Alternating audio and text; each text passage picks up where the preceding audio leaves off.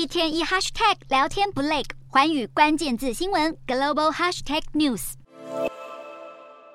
最早对 TikTok 下达禁令的国家是印度。印度在二零二零年六月宣布全面禁用数十款中国开发的应用程式，其中就包含 TikTok。当局声称这些应用程式可能会危害国家安全。至于西方国家封杀力道最强烈的就是美国。美国国会去年十二月通过法案，禁止公职人员在联邦设备上安装使用 TikTok。而地方政府包括德州、马里兰州、阿拉巴马州和犹他州等超过二十五州，也相继下令禁止在政府设备上使用。类似禁令更扩及多所大学校园。有共和党议员提出由总统授权下令全美全面禁用，不过民主党众议院则提出反对意见，认为法案可能会侵害到美国的言论自由。美国盟友方面，日本和加拿大已经分别在二月二十七、二十八号宣布禁止在政府的行动装置上安装 TikTok。台湾则是在去年十二月对 TikTok 展开调查，理由是 TikTok 在台湾可能涉及非法经营。另外，公部门也限制通讯设备使用 TikTok 和其他中国开发城市。